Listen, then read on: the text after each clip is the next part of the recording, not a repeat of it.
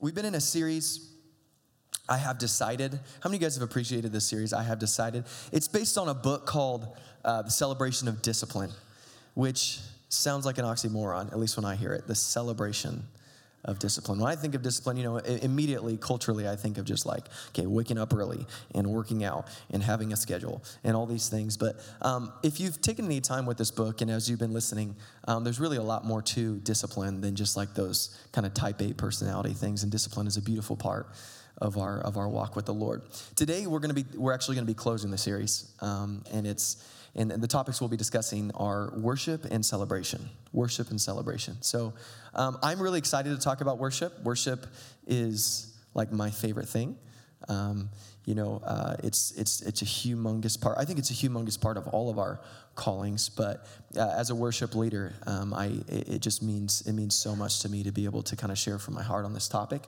Uh, today's, t- today's message is entitled Worth It, because you got to have a catchy title, right? You got to be like, can't just call it worship and celebration, but it's called Worth It. So if you're taking notes, which I'm not assuming you are, you can write that down. now for scripture. Um, I always like to begin the message with scripture because the first time I preached, I didn't realize it, but I was a, I preached at youth when I think I was like 18 years old, and I preached an entire message and I did not quote scripture. And my youth pastor was like, "Good job, but you didn't preach the word." And I was like, "I'll do better next time." So nowadays, I like to start with scripture just in case uh, and make sure that if everything else I say is absolutely silly and nonsense, at least you heard the word of God spoken. Um, so we're going to be in the book of 2 Samuel this morning. We're going to be reading from two different chapters, chapter 6 and chapter 12. So you'll want to put your thumb one and your index finger in the other. That's great.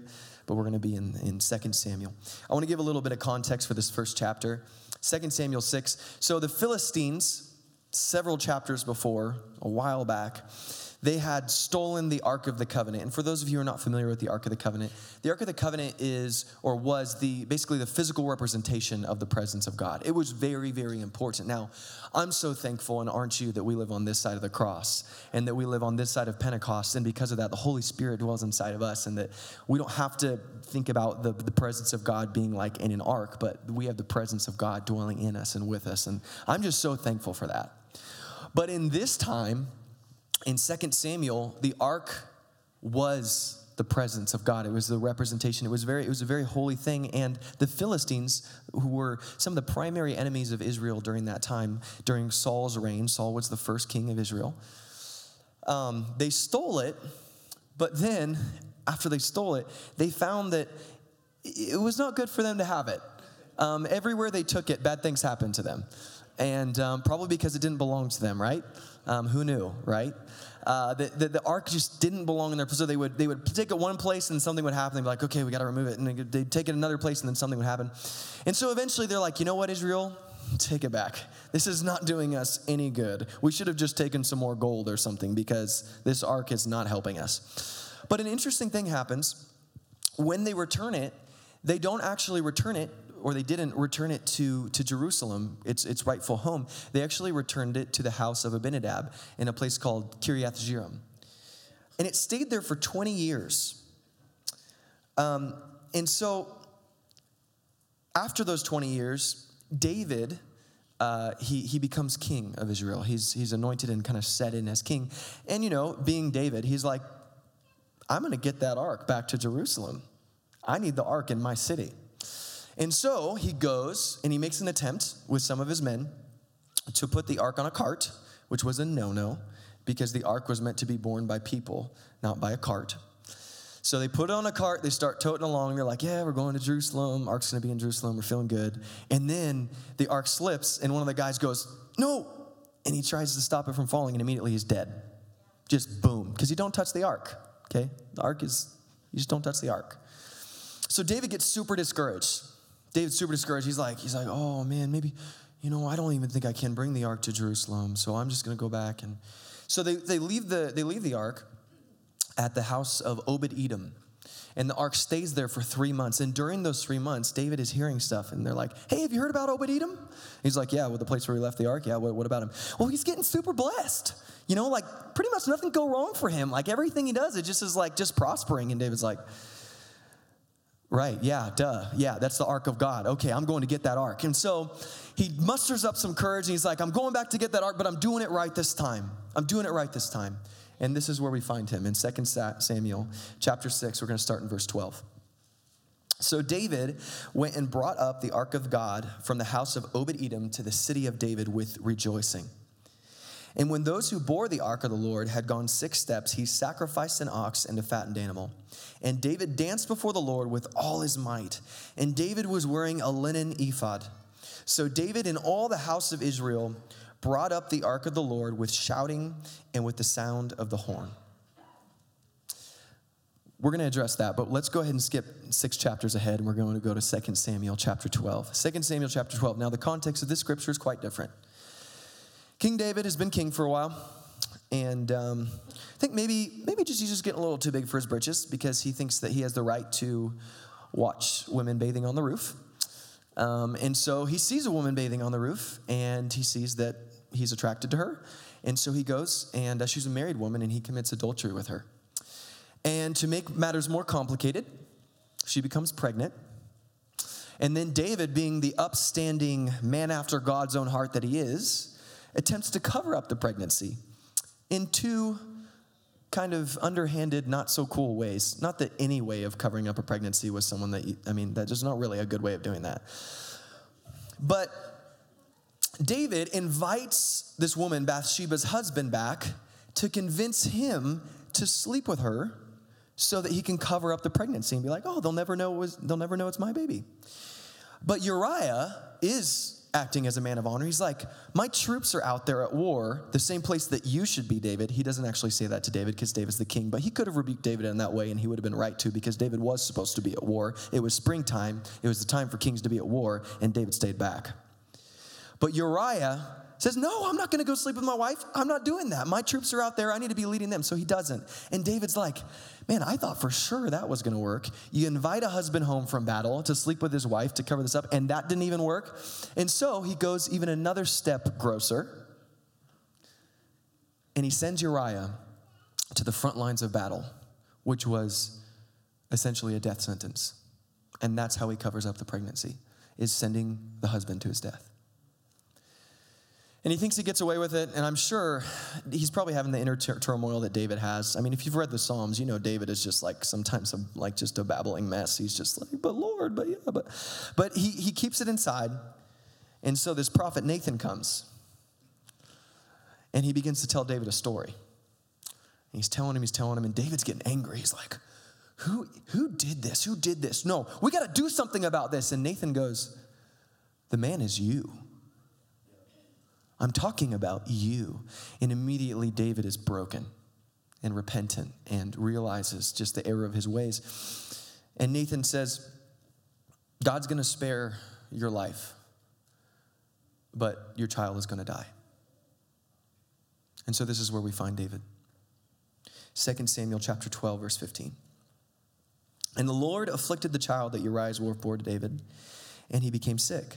David therefore sought God on behalf of the child, and David fasted and went in and lay all night on the ground, and the elders of his house stood beside him to raise him from the ground, but he would not.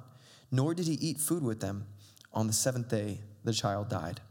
And the servants of David were afraid to tell him that the child was dead, for they said, Behold, while the child was yet alive, we spoke to him, and he did not listen to us.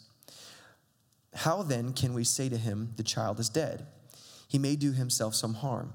But when David saw that his servants were whispering together, David understood that the child was dead. And David said to his servants, Is the child dead? And they said, He is dead. Then David arose from the earth and washed and anointed himself and changed his clothes. And he went into the house of the Lord and worshiped. He then went to his own house, and when he asked, they set food before him, and he ate. We pray with me? Father, we thank you for your word.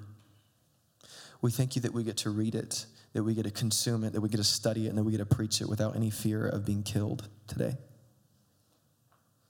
We thank you that your, your word is living and active and sharper than any two edged sword, and that we can trust the authority of your word.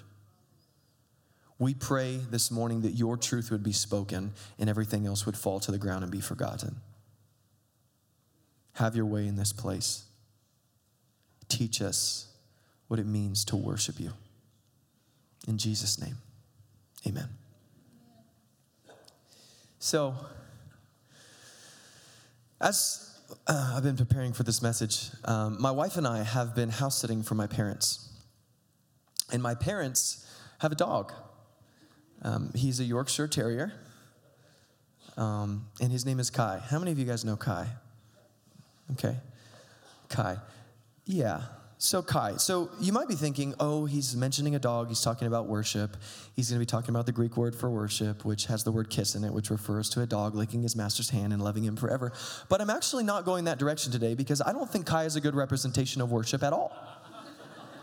And I'll, I'll argue with there. I mean, if you got a, a, theological, you know, thought behind that, I, I'm not sure how much I agree with the whole dogs being true worshipers thing. At least not Kai. And so Kai, in, in summary, Kai has a lot to handle. Kai is 10 years old, which is like 70 in dog years, right? But for some reason, he still has the energy of a puppy. Like the energy that, let's say it's 4.50 a.m. this morning, at least yesterday morning. I don't know how early it was this morning, honey, but it's 4.50 a.m. and he is on top of you, whining and pawing at your face. That's how you wake up and he's pawing at your face. This is the type of energy that this, that this dog has. Kai, he's, he can be a little bit tough to get along with. The word, I would say that the word selfish would be a drastic understatement for who Kai is.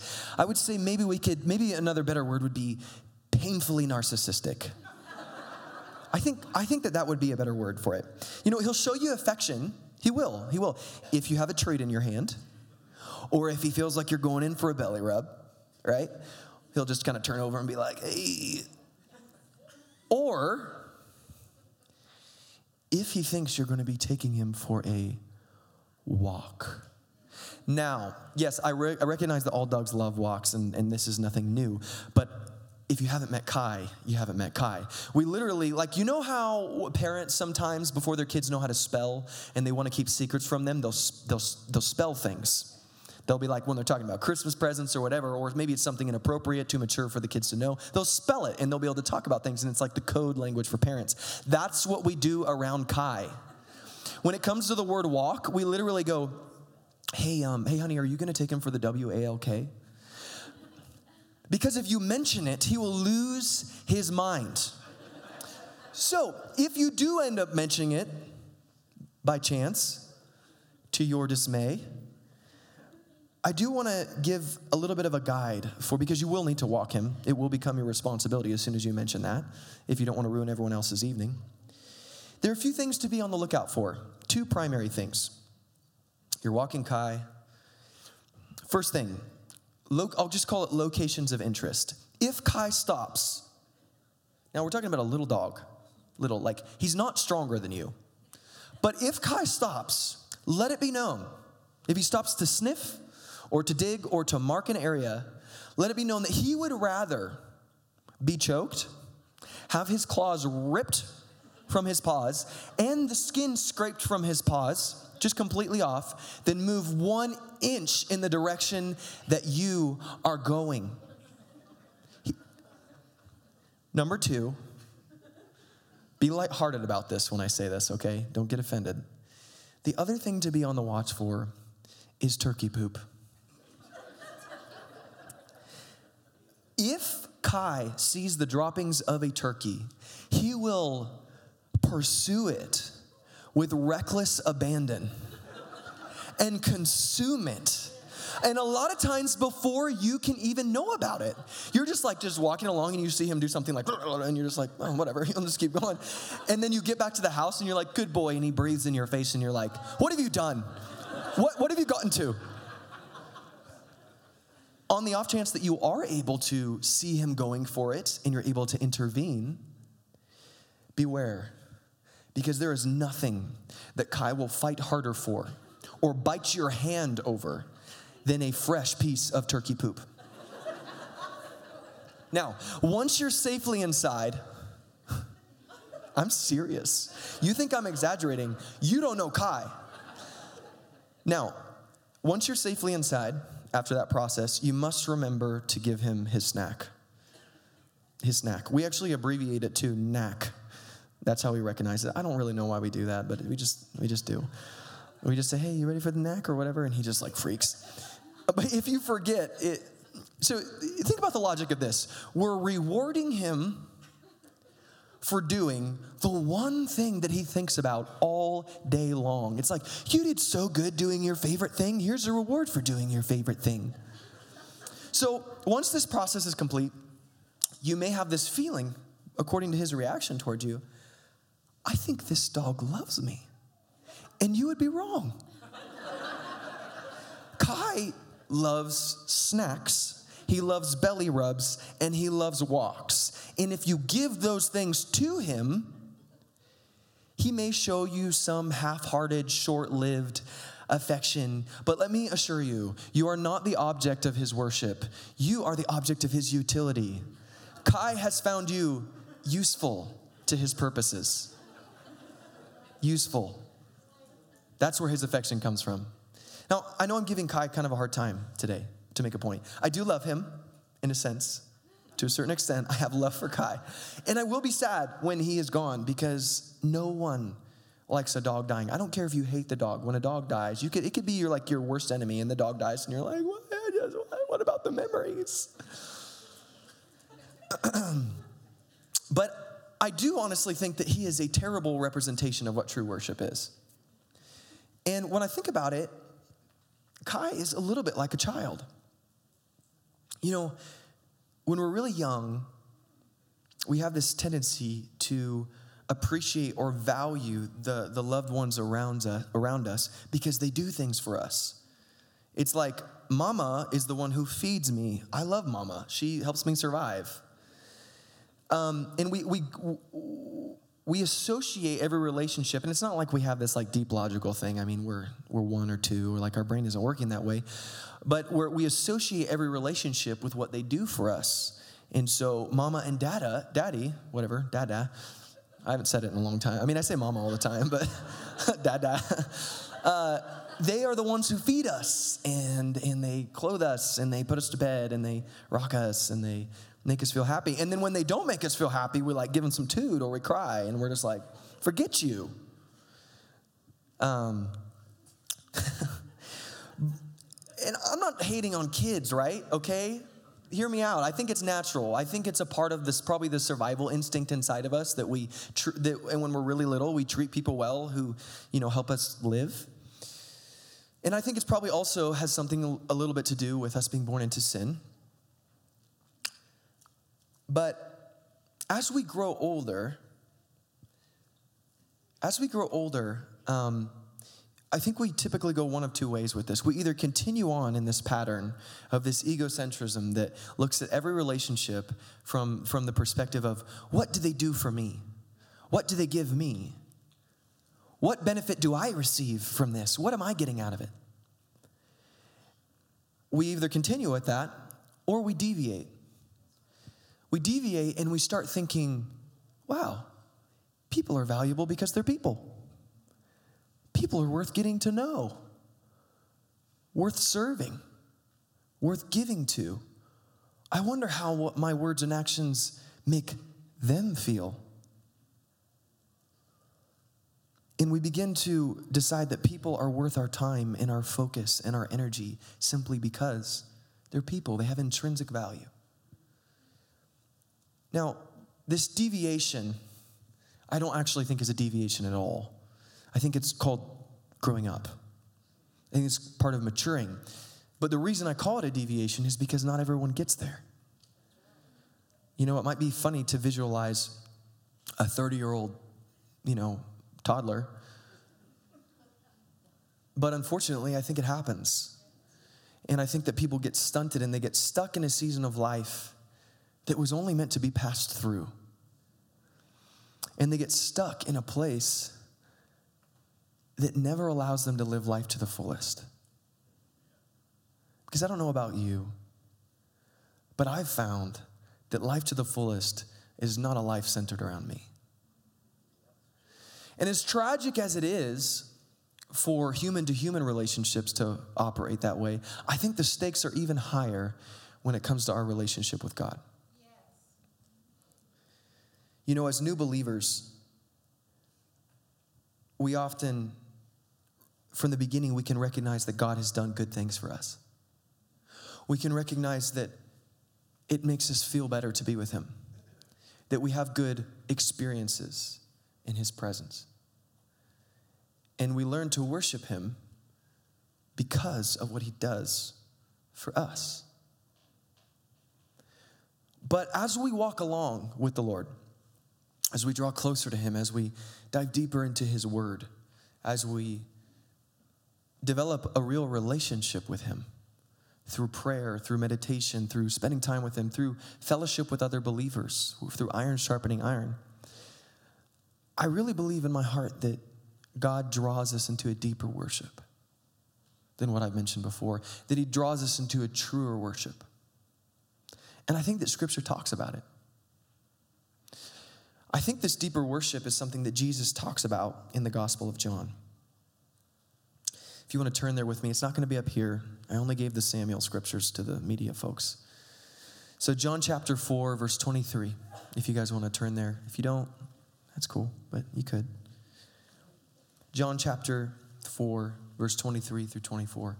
You guys might recognize this scripture. But the hour is coming and is now here when the true worshipers will worship the Father in spirit and truth. For the Father is seeking such people to worship him. God is spirit, and those who worship him must worship him in spirit and in truth. You guys ever, you guys have read that verse before or heard it spoken before? Have you ever wondered what that means? To worship in spirit and in truth? Or do you guys just got it? You guys just totally nailed spirit and truth. Easy peasy. Got it. Well, I don't I didn't really know what it means, and I'm still not totally sure I know what it means. But I felt compelled this week talking about worship, that I should probably look into the way that Jesus talks about true worship. And so I wanted to begin with looking at the words that Jesus used in the original language. And so the first one I want to talk about is truth. Actually, the first one I want to talk about is spirit. I can't believe I did that two, two times in a row. Last night I was like, first truth, actually, first spirit. First spirit, okay? So the word that Jesus uses here is the Greek word pneuma, which does mean spirit, of course. It can also be translated to wind or breath. It's the word used in the term Holy Spirit. In his name, the word pneuma is involved with that. And, and, and pneuma usually does mean spirit, even though it can mean breath or wind. And then truth is aletheia. Aletheia, which it, of course, means truth, but not just in the sense of telling the truth. It, has connotations of, of reality, of sincerity, and of a divine revelation of truth. And so, based on my study of these two words, in the context of the Gospel of John, in the context of Jesus' ministry, in the context of the New, of the New Testament, I kind of think I have a way of maybe explaining what worship in spirit and truth means, but this is not scripture, and so if I'm wrong, I mean, cool. Hopefully, you can find a better explanation for it soon. So, Jesus' statement explained, from what I can understand, is that true worshipers will worship the Father from the Spirit, I'm sorry, from the depths of who they are, as their spirit connects with the Spirit. And they will worship Him sincerely according to the revelation of truth that they have received from Him. Now, I know that's a lot longer than Spirit and truth, but I, I it gives some more meaning to it for me. I'm going to read it one more time. True worshipers will worship the Father from the depths of who they are as their spirit connects with the Spirit. And they will worship Him sincerely according to the revelation of truth that they have received from Him. I believe that there is a depth, there is an intimacy, there is a sincerity, and there is an accuracy to true worship. There is a depth, there is a sincerity, there's an intimacy and there's an accuracy to true worship. And accuracy might be going, well, all those other ones feel like kind of lovey dovey, but accuracy feels a little cold. Well, the reason I use that term is because I think that a part of the revelation of truth that we receive and are able to worship with is an understanding of who God actually is. Because sometimes we can get really emotional and be all out in our worship for Him and have a very distorted view of who He is and a misunderstanding. And I think there's a lot of grace for that, just to be honest. I think there's a lot of grace for misunderstanding God. Nevertheless, I think the worship that we are called to is a worship that involves true understanding of who we are worshiping. And the reason I say depths of our being is because when it says in spirit, I think that scripture makes the argument that spirit, our spirit, is really the truest element of our person. That there is the, there's the body, our emotions, and there's our spirit, but it is the spirit that endures. It is the spirit with which the Holy Spirit bears witness to our sonship. And so when we worship in spirit, I think part of that is that we worship God at the very core of who we are. We worship Him from the deepest element of our identity. Now, King David, the interesting thing about King David is he, he lived hundreds of years before Jesus.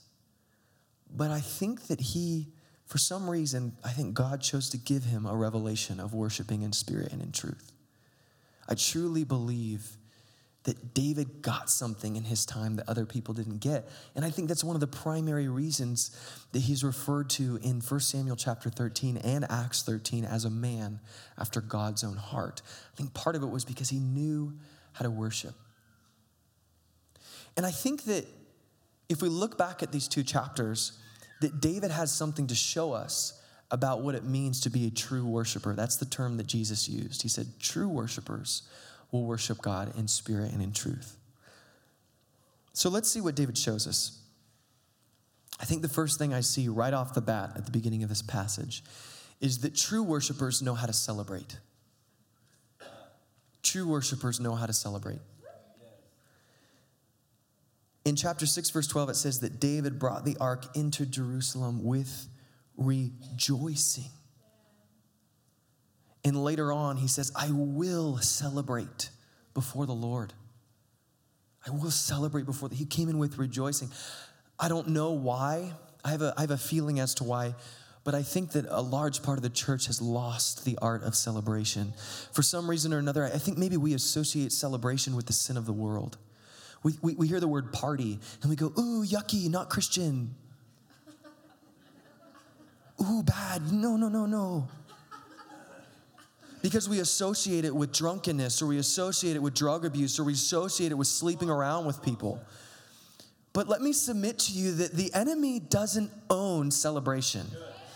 All the enemy can do, he doesn't he doesn't own any of it. All he can do all he can do is pervert it and twist it and then try to package it up in this garbage version that we accept and we go, "Oh, that's what partying is."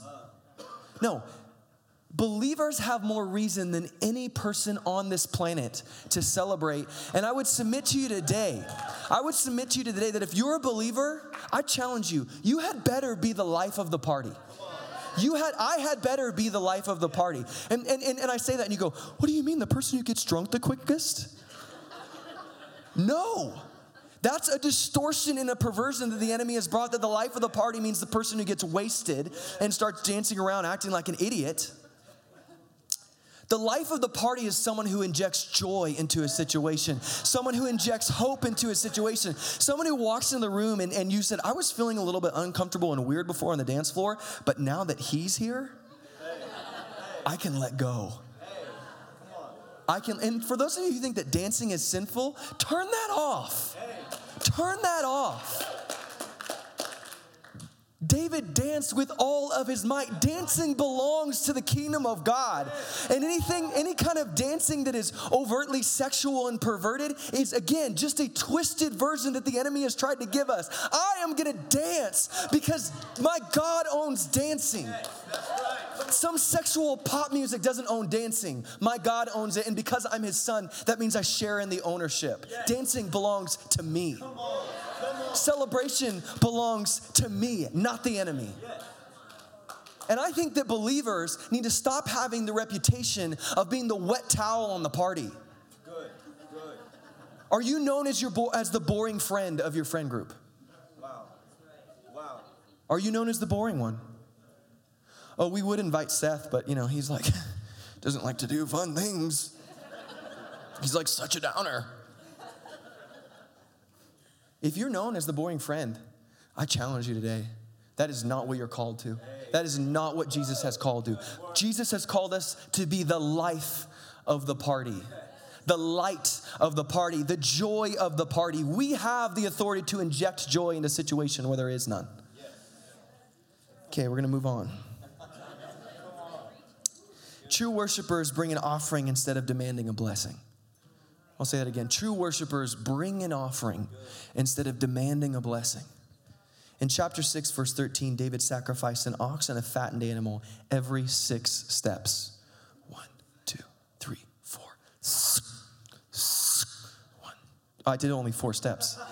No, six. Just, I don't want to count them all out. You get it. One, two, three, four, five, six. There was a price to his worship. It wasn't just a dance party, there was a sacrifice in his worship. Romans 12 1 says, I appeal to you, therefore, brothers, by the mercies of God, to present your bodies as a living sacrifice, holy and acceptable to God, which is your spiritual worship. If you think that New Testament worship doesn't involve a sacrifice, read the New Testament. Hebrews 13, 15. Through him, then let us continually offer up a sacrifice of praise to God. That is the fruit of lips that acknowledge his name. Now, I want to be clear. I do not think it is wrong to approach God with expectation. I think scripture encourage us, encourages us to approach God with expectation. We can believe for good things because we have a good daddy, okay? That's okay. I'm not saying just, just go to God and offer up your offering and just be miserable, but hey, you brought your offering. No, that's not what God has for you. But here's what I'm saying I, be, I think it becomes unhealthy when we go to worship and go, Oh man, I'm about to get filled up. I'm, I'm, God's about to give me something. I'm, I'm worshiping. And, and then have you ever walked away from a worship service? You walk away and you go, I just don't really feel like I got anything out of that. I just didn't really feel like I was fed. Well, that's a good thing because it wasn't about you getting something, it was about you offering something. Worship is an offering. Worship is, hey, yeah, yeah, are you gonna be blessed as a son and daughter? Yeah, guess you are. Heck, yes, he's gonna work miracles in your life. But that's not why we worship. Yes. We worship because we have something to give Him, and that is praise, and that is a sacrifice, a living sacrifice. That is a declaration on our lips of who He is, and that is ministering to Him. Next time you come to Heart of the City Church, I challenge you don't come here to get ministered to, come here to minister. Come here to minister. Ephesians chapter 4 talks about the, the, the apostle, wow, the apostles, the apostles, the prophets, the teachers, the evangelists. How many did I say? Did I get them all? Well, all five of them, okay? He says they came for the equipping of the, of, of, the work of the ministry, to equip the saints for the work of the ministry, not to do the work of the ministry. If you think that you are disqualified from ministering to other people and ministering to God, then you have a misunderstanding of the New Testament. You are a minister, you are a priest. You're a priest. You get to minister to the Most High God. You get to step into the holy place without carrying, having a little rope on your ankle in case you die, because He has chosen to be with you and to allow you to minister to His own heart. That is our worship. True worshipers allow their heart to overflow into their behavior. True worshipers allow their hearts to overflow into their behavior. Chapter 6, verses 14 and 15 says, It says that David danced with all his might, and all of Israel brought the ark in with shouting and the sound of a horn. Let me see, say first that I believe the most critical element to worship is the heart. I do believe that it's what's going on inside that far supersedes the physical expression of worship. However, I will say this we know from Scripture that from the heart proceeds our words and our behaviors. So if the worship on your inside isn't translating to words and actions on your outside, my question to you is why? Both words, both in Hebrew and in Greek, in Hebrew shakah and in Greek proskuneo, have a literal translation of a physical posture. A physical posture. And it's not just this, by the way, it's this. Proskuneo literally means to kiss toward, and it's translated as to be prostrate. Now, I'm not at all saying that your physical expression of worship has to look like mine. In fact, I celebrate and hope for a diversity, a beautiful rainbow. And by the way, the kingdom of God owns the rainbow too, just saying. A beautiful rainbow of worship expression. I think that if you're worshiping in spirit and truth, eventually something is going to overflow. And if it doesn't, I think that it's either because of fear, because of a lack of understanding, or because of disability.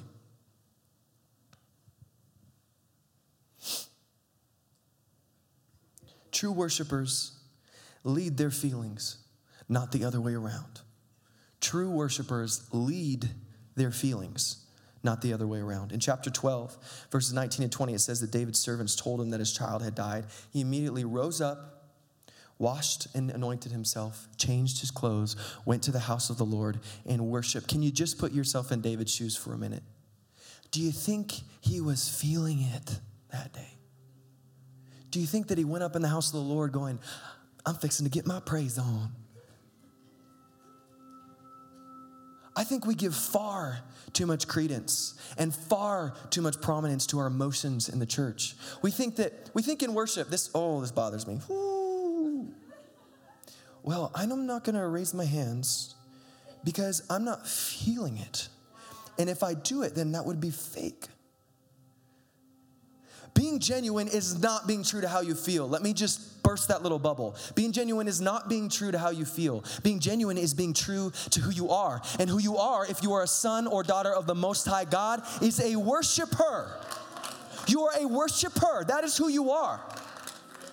And because you came to church sad, or you didn't get enough sleep, or because a dog was on your chest whining and scraping at your face. That does not determine your worship. You know, John Piper has this saying, I love it. He says, God is most glorified when we are most satisfied in Him.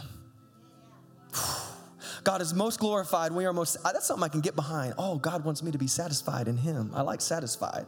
He's most glorified. But then he adds another idea to it that's not as easy to swallow. He says, even in the midst of suffering.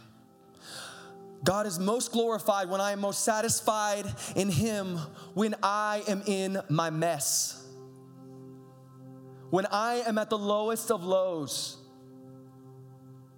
When I've never felt more pain in my life. God is most glorified when I am most satisfied in Him. In that place. I would argue that worshiping when you don't feel like it is the most authentic thing that you actually can do and here's why. When we worship when we don't feel like it when we worship him worship him when we're in the midst of the storm when we worship him when a loved one just got diagnosed with cancer when we worship him when we just lost our job it shows that we have a revelation of the worth of God that is beyond what the human senses can sense. It's beyond my sight, it's beyond my touch, it's beyond my hear, it's beyond my smell. I have a sense of His worth that is beyond what I'm empirically experiencing.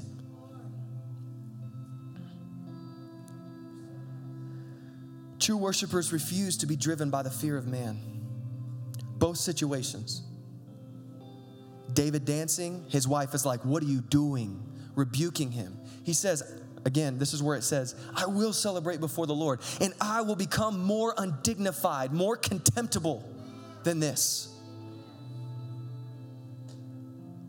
I will become more undignified than this. And then in chapter 12, his servants come to him and are like, Whoa, whoa, whoa. Your child just died. Why are you, what are you, what are you doing? And, and, and, and David, he responds very interestingly. If I could sum up what he's saying, he would be, he, he said something along the lines of, What's done is done. God is sovereign. I can't bring my child back, and I have to continue on in what He has called me to. David was not fazed by the opinions of the people around him when it came to his worship. David knew what he was called to. He knew in, from, from, from something inside, from God calling to him, he knew what he needed to do, and he responded accordingly. And that is exactly what you and I are called to do Let's not let fear of man be the reason that we don't offer a sacrifice of praise. Finally, and this is kind of the whole point of the message, and that is that true worshipers understand that God's worth is derived from his identity more so than his great deeds. God's worth is derived from his identity more so than his great deeds. What I find in chapter 6 and 12 of 2 Samuel is that D- David is forced to look beyond his current situation. In chapter 6, one of his buddies dies. In chapter 12, his child dies. And he decides here's my situation. God is good. Here's my situation. God is faithful. God never fails. God never fails. God has my back. God has my good in mind. He's worthy of my praise. He's worthy of my praise. David got it. Now, I recognize that David does a lot of praising God for what he does too. And I think that we should as well. We should praise God for who he is and for what he's done. We should tell of his great deeds. But the distinction that I'm making is this What about when in your season the deeds don't look very great? What about when you can't perceive any evidence in your current place in life that God is looking out for you? True worshipers in that moment are able to cling to the worth of God and continue to worship Him in the midst of the circumstances. Totally cool to praise Him for what He's done. He's done great things. Let's tell people about it, let's tell Him about it. But when we can't see the great deeds in our current moment, does the worship grow silent?